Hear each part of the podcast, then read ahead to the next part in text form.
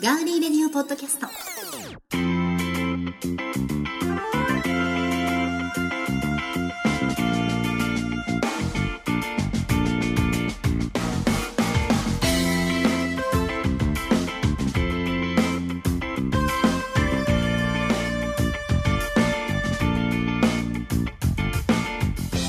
皆さんこんばんは。ガーリーレディオポッドキャストお相手は幸田沙織です。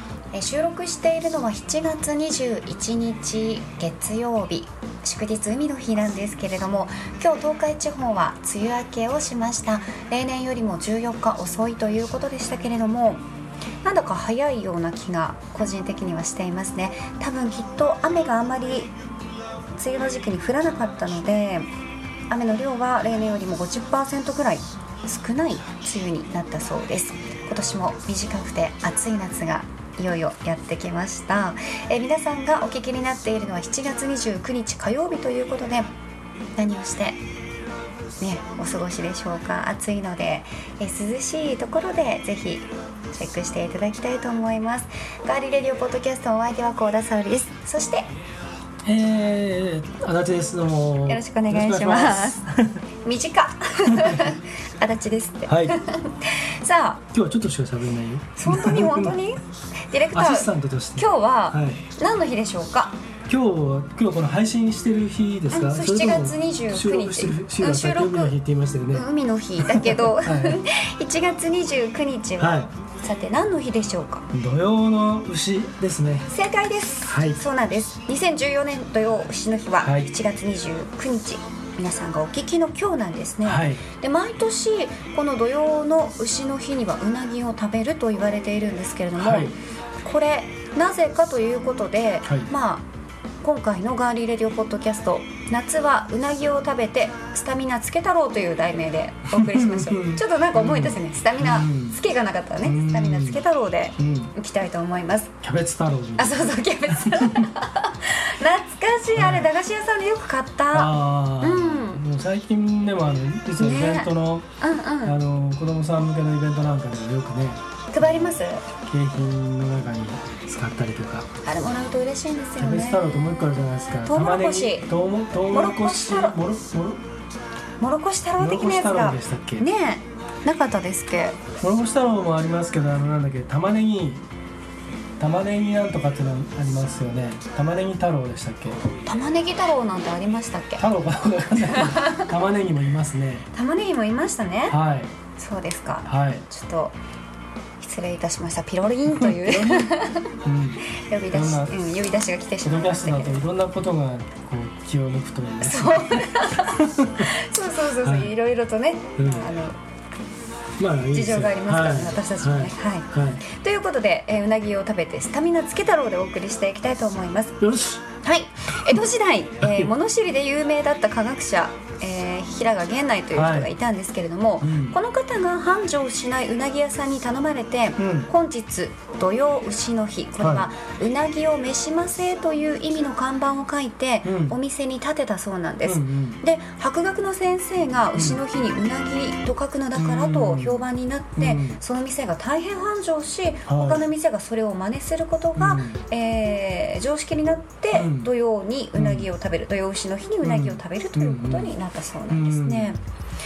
でこれね夏場にこううなぎが売れないので、うんなんとかしたいとこう近所のうなぎ屋さんに相談されて考えたキャッチコピーうん。で、そのお店がうん。大繁盛したということでね。今もう逆だよね。あの、うん。イメージとしてはね、うん。あの夏バテをする時期でうんこうちょっとげんなりしちゃう時期なので、うん。こううなぎを食べて精をつけましょうっていう感じになってるもんね今はね。そうですね、あんまりその牛の日に食べましょうみたいな感じではなくて、うん。夏場には食べましょうみたいな感じにね。そうそうむしろ夏に食えっていう、そうそうそうそうそう、ね。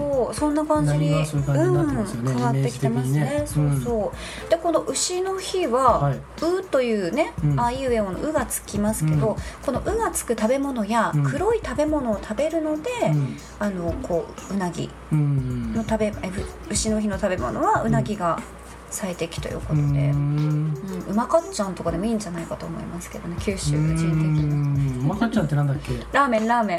ああ、うんうまかっちゃん。あうがつくから。そううがつくから。うちのあの一子が昔小さい頃、もううん幼稚園に入るか入んないかぐらいの時にあのうなぎをな何かってうち浜松なんでうん。実家がね。そうですよね。断るごとにうなぎそうだよな。しかも美味しいうなぎあの辺を今の三日日のさインターで降りたあたりのさ、うん。浜名湖のこう反対側の方うん。の、あの辺のうなぎ屋さんもどこ入っても美味しいもんね。まあそうですね。あと市内にもいろいろあるし、うんまあ郊外にも本当にいろいろあるんですあけどりますあります。まああの昔はね断るごとにうなぎを出前を頼んだりとかしていて、いいなぁ本当にもうねあうん。のあちこちで食ってたんですね、はい。でそうするとあのあのこう「お待たせしました」とかって運んでくるじゃないですか、うん。親戚とか集まってる時とか、うんでそれをこう並べる時にもう匂いがうん。ね、あのタレの香そうそうタレのりがね焦げた香ばしいね匂いで、うん。もう子供たちもやっぱうなぎのあのタレが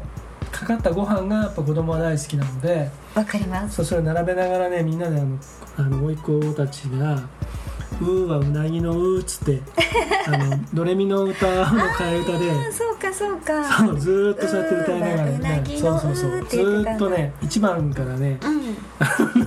ずーっと全部それっていう。あれなんかそれをそうなんか人参の歌どっか人参の歌。うん誰かちょっとそうそう。それは昔昔名なそう。大ヒット曲がありま大ヒット曲ね。誰が歌ったんでしたっけ？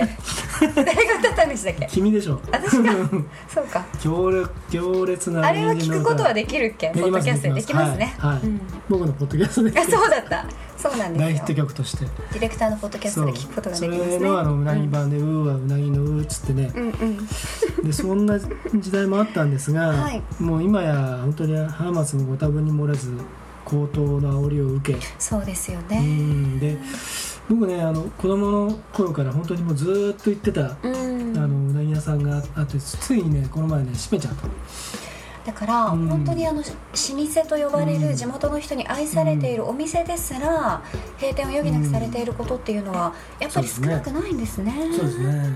まあ本当に超有名なあの雑誌なんかで紹介されてるようなところは、うん。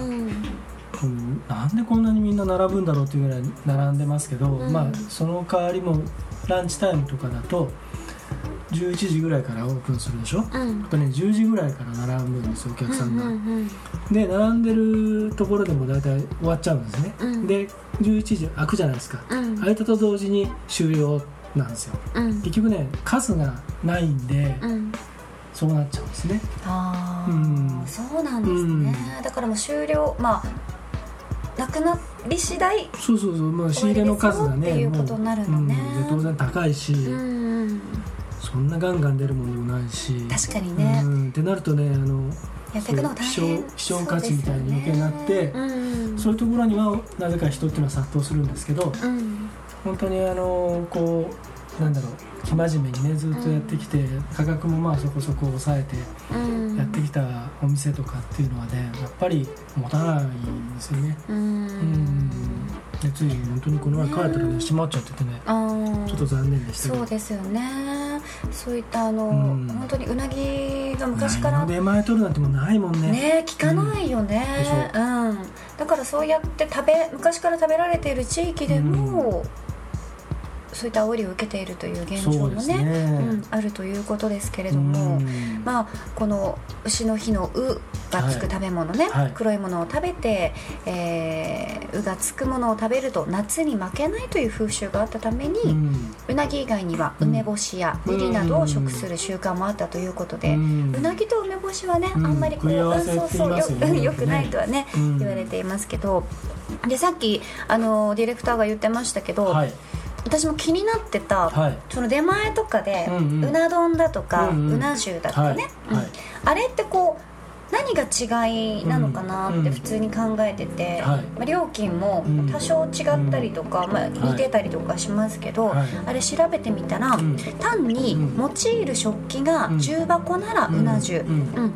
うん。でうな重にはうなぎの肝の入った肝水がつくということが多い、うん。まあうん。今全体的に何にでも肝水がつくかもしれないですけど、うん。うん。でランチは割安なうな丼、うん。ディナーは重箱に入れて割高なうな重と使い分けたりするお店もあるそうです、うんまあね、でもこれどっちが食べやすいかというとうな丼の方が食べや食べやすい食べやすい。あのね。端っこまで食べられるじゃん、うんそう重箱ってねやっぱそうねなの。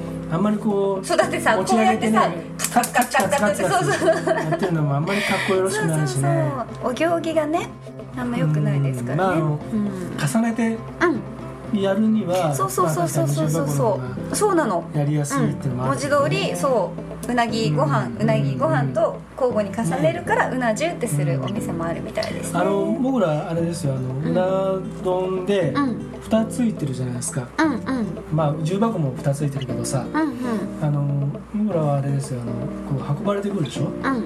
そうするとあの蓋をこう取って、ん。でそこに山椒を振るじゃないですか。うん振ります振ります。でそしたらもう一回蓋閉めるんですよ。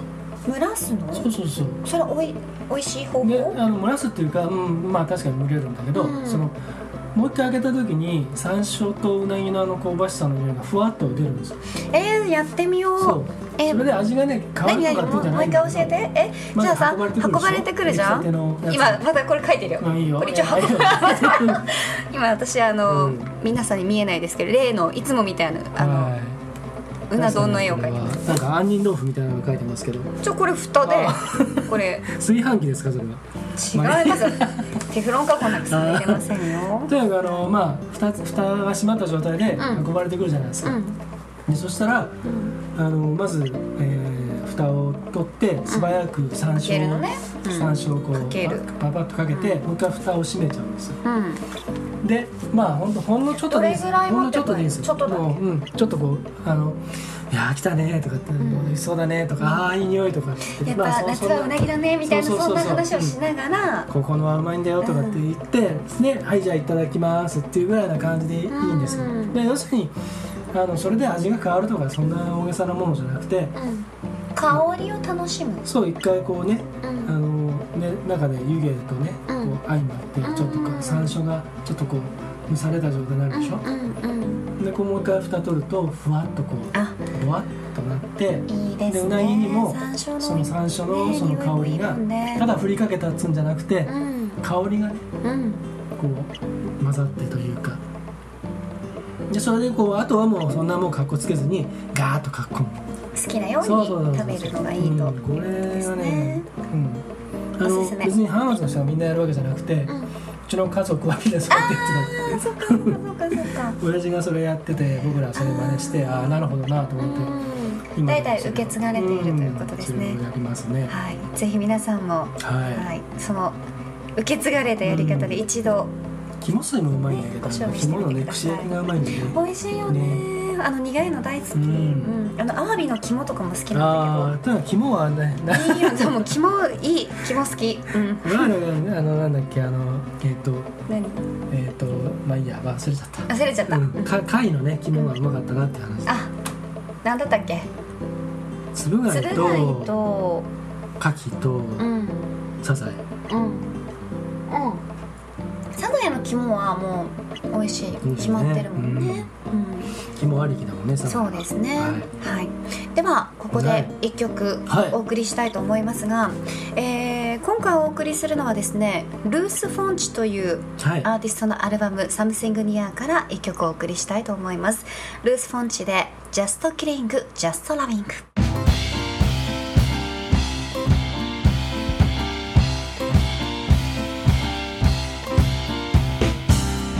君の泣いてるが見ていたなんて不謹慎だけどいろんな君に触れたくって。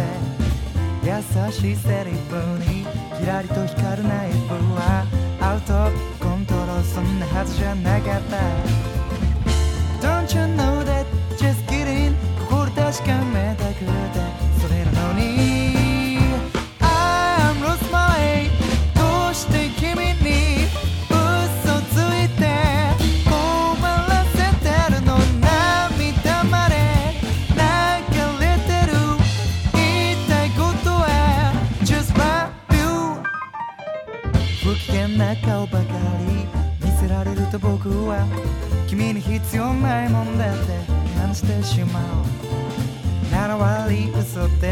で1割本音残りはよくわからない。嫌われてしまうのが怖くてごまかした。Don't you know that just kidding 心確かめた。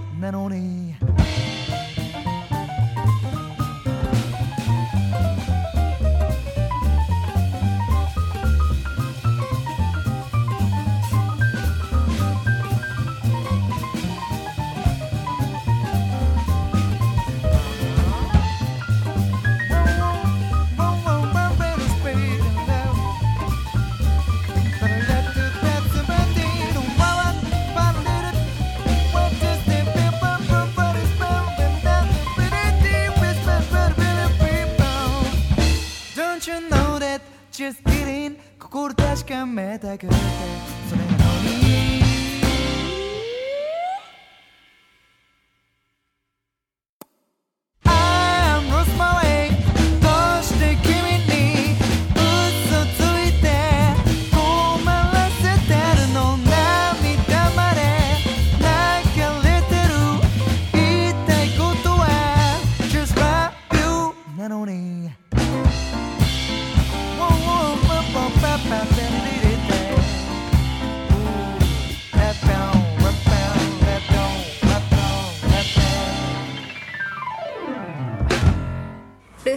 ジャスト・キリング・ジャスト・ラビングお送りしました。ねいいしょこれえ、うん。いいね。なんかあの声がはい。優しい繊細な中うにん。意志を感じる声っていいですね、なんかあの誰々とっていうそう比べたらいけないけれども、うんうん私はボーカルの声を聞いた時にちょっとあの大好きな星野源さんを思い浮かべてしまいましたけれども、はいはいはいはいねうん。なんか陰と陽がね相なっている感じがしますこのルース・フォンね。チはねあのうん。ピアノマンなんですよ、うんうんうんううんん、ピアノ弾きながら歌うんですけどうん、すごくいいです。ぜひぜひ、はい。ライブなども皆さんお出かけください、はい。さあ今日のですねえーガーリーレディオポッドキャスト夏はうなぎを食べてスタミナつけたろうということでお送りしていますけれどもまあうなぎのねうん。いろいろと、なぜ土曜しの日に食べるようになったかとうん。いうようなお話もしてきましたけど、はい。皆さん一般に流通しているうなぎというのはオスかメスかどっちかご存知ですか？うん。どっから声出した今？うん。ん。考え中の音。考え中の、うん。考え中ってやつ、うん。いいよ考えてくださ教えいてください。はいじゃあ正解です、はい。特に私たちが食べている、まあ、一般に出回っている養殖のうなぎ、これはですねほとんどがオスであることうん。あまり知られていません、うん。現在、えー日本全国のうなぎ流通量での天然うなぎが占める割合はわずか0.3%未満ですうなぎは実は、えー稚魚のうちは全部オスで水質や餌など過ごした環境によって性転換をして、えーメスになるんだそうですね、うん、で天然のうなぎでも川にいるものは多くがオス、海にいるものはメスが多いということで私たちが食べているものはまあ往々にしてオスが多いということです、なるほどそして、えーうなぎの開き方なんですけれども、背開きにするはい。腹開きにするってありますけど、うんうんはい。背開きにする理由は、うん。腹開きだとうん。切腹をイメージさせて縁起が悪い、うん。ということでこれ、えー関東は背開きにしますね、うん。ね。ただしはい。関西でははい。何でも腹を割って話そうよと、うん。腹を開く、うん。腹開きにするということでうなぎのことをマムシと関西では呼ぶので,、うん。そうですね。それが、まあ、愛知県の方にも来て、ひつまむしひつまぶしというふうになったとも言われていますね、浜松はねそのちょうどあ中間なんですよ。んどうなってるの？関東と関西の両方が混在していて、じゃあお店によってで今はねあのね背腹が。選べる店もある。えどういうこと？だから背開きにしてとか腹開きにしてとかあ味が変わるのかうな、ん、あので実はそのね本来はそのただただ開き方だけじゃなくて、うん。焼き方とかもねうんうんうん。一、回蒸して焼くとか、うんうんうん。あるあるある、うんそのまま焼くとか、うん。いろいろあるんですよ。うん。そうですうね、ん、で今はもう本当にあのー浜松もね、うん。そんなあぐらかいてらんないんでうなぎの産地とかっつって、やっぱあの、あの三河のね一色町に一時期はあの首位を譲ったりとかしてたじゃないですかすね。養生産量殖とか養殖のね。そうですね。だからあの手を変え品を変えっていうのも必要で、今や本当にそういうねあのここへ来れば関東の焼き方も関西の焼き方も食べ比べられますよとかね、うん。そういうことをやったりしてるところもありますあ、うん全部が全部じゃないんですけどね全然知らなかったですね、浜松にいてうなぎとか、うん。ぜひ食べてみたいです。あの白焼き？うんが美味しい。やっぱ美味しいところだから白焼き美味しいよね、白焼きは、うん。あの生姜醤油ですねやっぱりね、うん、そうだで出てきました、うん。美味しかったですね。はい。はいえーそういったですね浜松のようなあのうなぎの名産地はい。とかでも、うなぎのお刺身、はい。うん、なかなかね、うん。出回っていることがないんですけれども、これうなぎなぜうん。刺身がないのかうん。ということなんですが、うん。生のうなぎにはうん。非常に強い毒があるそうなんです、でこのうなぎの血には、うん。えイクチオヘモトキシンというですね、うん。毒素が含まれています。はい。これはフグに含まれている毒とは別物なんですね、うん。でこのイクチオヘモトキシンという毒は、うん。えタンパク性の、えー毒なので60度以上で5分間加熱すると消えて、うん。普通に食べられるようになるんです、うんでちなみに生でも血を完全に抜いて、うん。お酢で締めることができれば、うんお刺身で食べられることもできるということで,、うんでこれ調べたんですけど、うん。やっぱり浜松とかうん。はこの状態で出しているお店もあるそうですね,、ありますただ名古屋とかにはちょっと少ないかもしれないですね、はい、ううん。ん料亭とかそうですね。うん。うんそういうとこ割烹とかに行って僕食べたことありますよ。美味しいですか？うんあのねあのどんな味がするの弾力弾力がね。うん。だって普通のうん。そのまま味がない場合だとうん。ゴムみたいな感じなんですようなぎねはね正直ね、結局そのなんだろうやっぱり脂っこいああいうね、うん。うんあの味なので、うん。あのでしかもあのかば焼きうん。と白焼き以外であんまりね、食べない。う。ん。お寿司だとしてもまあかば焼きだったりとか、まあ、もしくは炙ってあったりとか、うん。あとはあのあのなんだあの卵をね出し閉じたりとかね。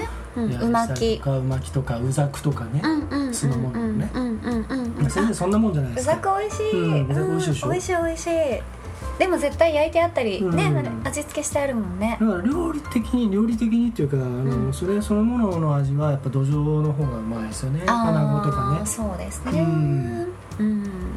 まあでもその生で食べたりする地域も実際にあるそうなんですけれども、今ディレクターが言ったように、やはり焼いたり蒸したりすると柔らかくなって食べやすいというのは、うなぎに多く含まれるコラーゲンは加熱することでうん。水溶性ゼラチンへとうん。変化するからとうん。いうことでこの食べ方が多いそうですね。はい。いや安いうなぎとかもう本当にもうゼラチン質でなんかねあなんか嫌な感じにするもんね。臭いしね、うん。やっぱりうなぎはいいの食べたいね。そうだね。お家でこう上手にあのスーパーで買ってきたのを上手にやる方法とかたくさん出てるけど、やっぱりうなぎは、ねそう、うんあのやった方が一番かなって、うん、個人的に思いますね。はい。さあ皆さんうなぎを語ってねいろいろとこううなぎに思いを馳せながらはい。スタミナをつけていただきたいと思います。はい。はい、さあそしてですね、えー次回のガーリーレディオポッドキャストなんですが、はい。次回は8月12日、はい。火曜日に配信します。はい。はい、あとはあのーえっと8月の8 8日に定、はい、えーガリレディオ TV をという、えーお話をちらっとそうなんですよね。し。てましたけど、はいちょっと仕事がえーはい。重なってきましてそうですね。申し訳ございません。が申し訳ございません。えーなしとはい、カッコ借りてよかった。うん。なし決定。なし決定になりました。え一応あのーはい。8月の月末にできたらなとね。2人ではい。調整中ですので、はい、ポッドキャストは、えー各週でで。きればはい、配信していきままいりすので、ますので、はい。はい、よろしくお願いします。ああともう一個ね、あのしめちゃう前にもう一個言い忘れてたことがある。何？あの怖い。うん怖くないよ。あの梅雨明けがするかしないかって前回の15日の配信の日にうん。東海地区が梅雨明けしてるかどうかって話があったんじゃないですありかましたね。今日でしたね。今日でしたね。21日の海の日に東海地方は梅雨明けと、そうですね。ということになりましたので、はい。えー報告まで。何を言うかと思ったらそれだった。えーっとなんかかけるだかけないだみたいな話をしてましたたけど、えー僕の負けとはい私が勝ちました、うん。やったー。ということで褒めてあげます。あとでディレクターには、えーはい。ビールでもおごってもらいます。ははいい、ありがとうございます、うん。では7月29日火曜日、えーガーリーレディオポッドキャストをお付き合いいただきましてありがとうございました。暑い日が続いてきます。皆さんも体調管理しっかりなさってください。お相手は？えー、足立でしたそして私幸田沙織でした。それではまた8月12日火曜日にお耳にかかりましょう。さようなら。さよなら。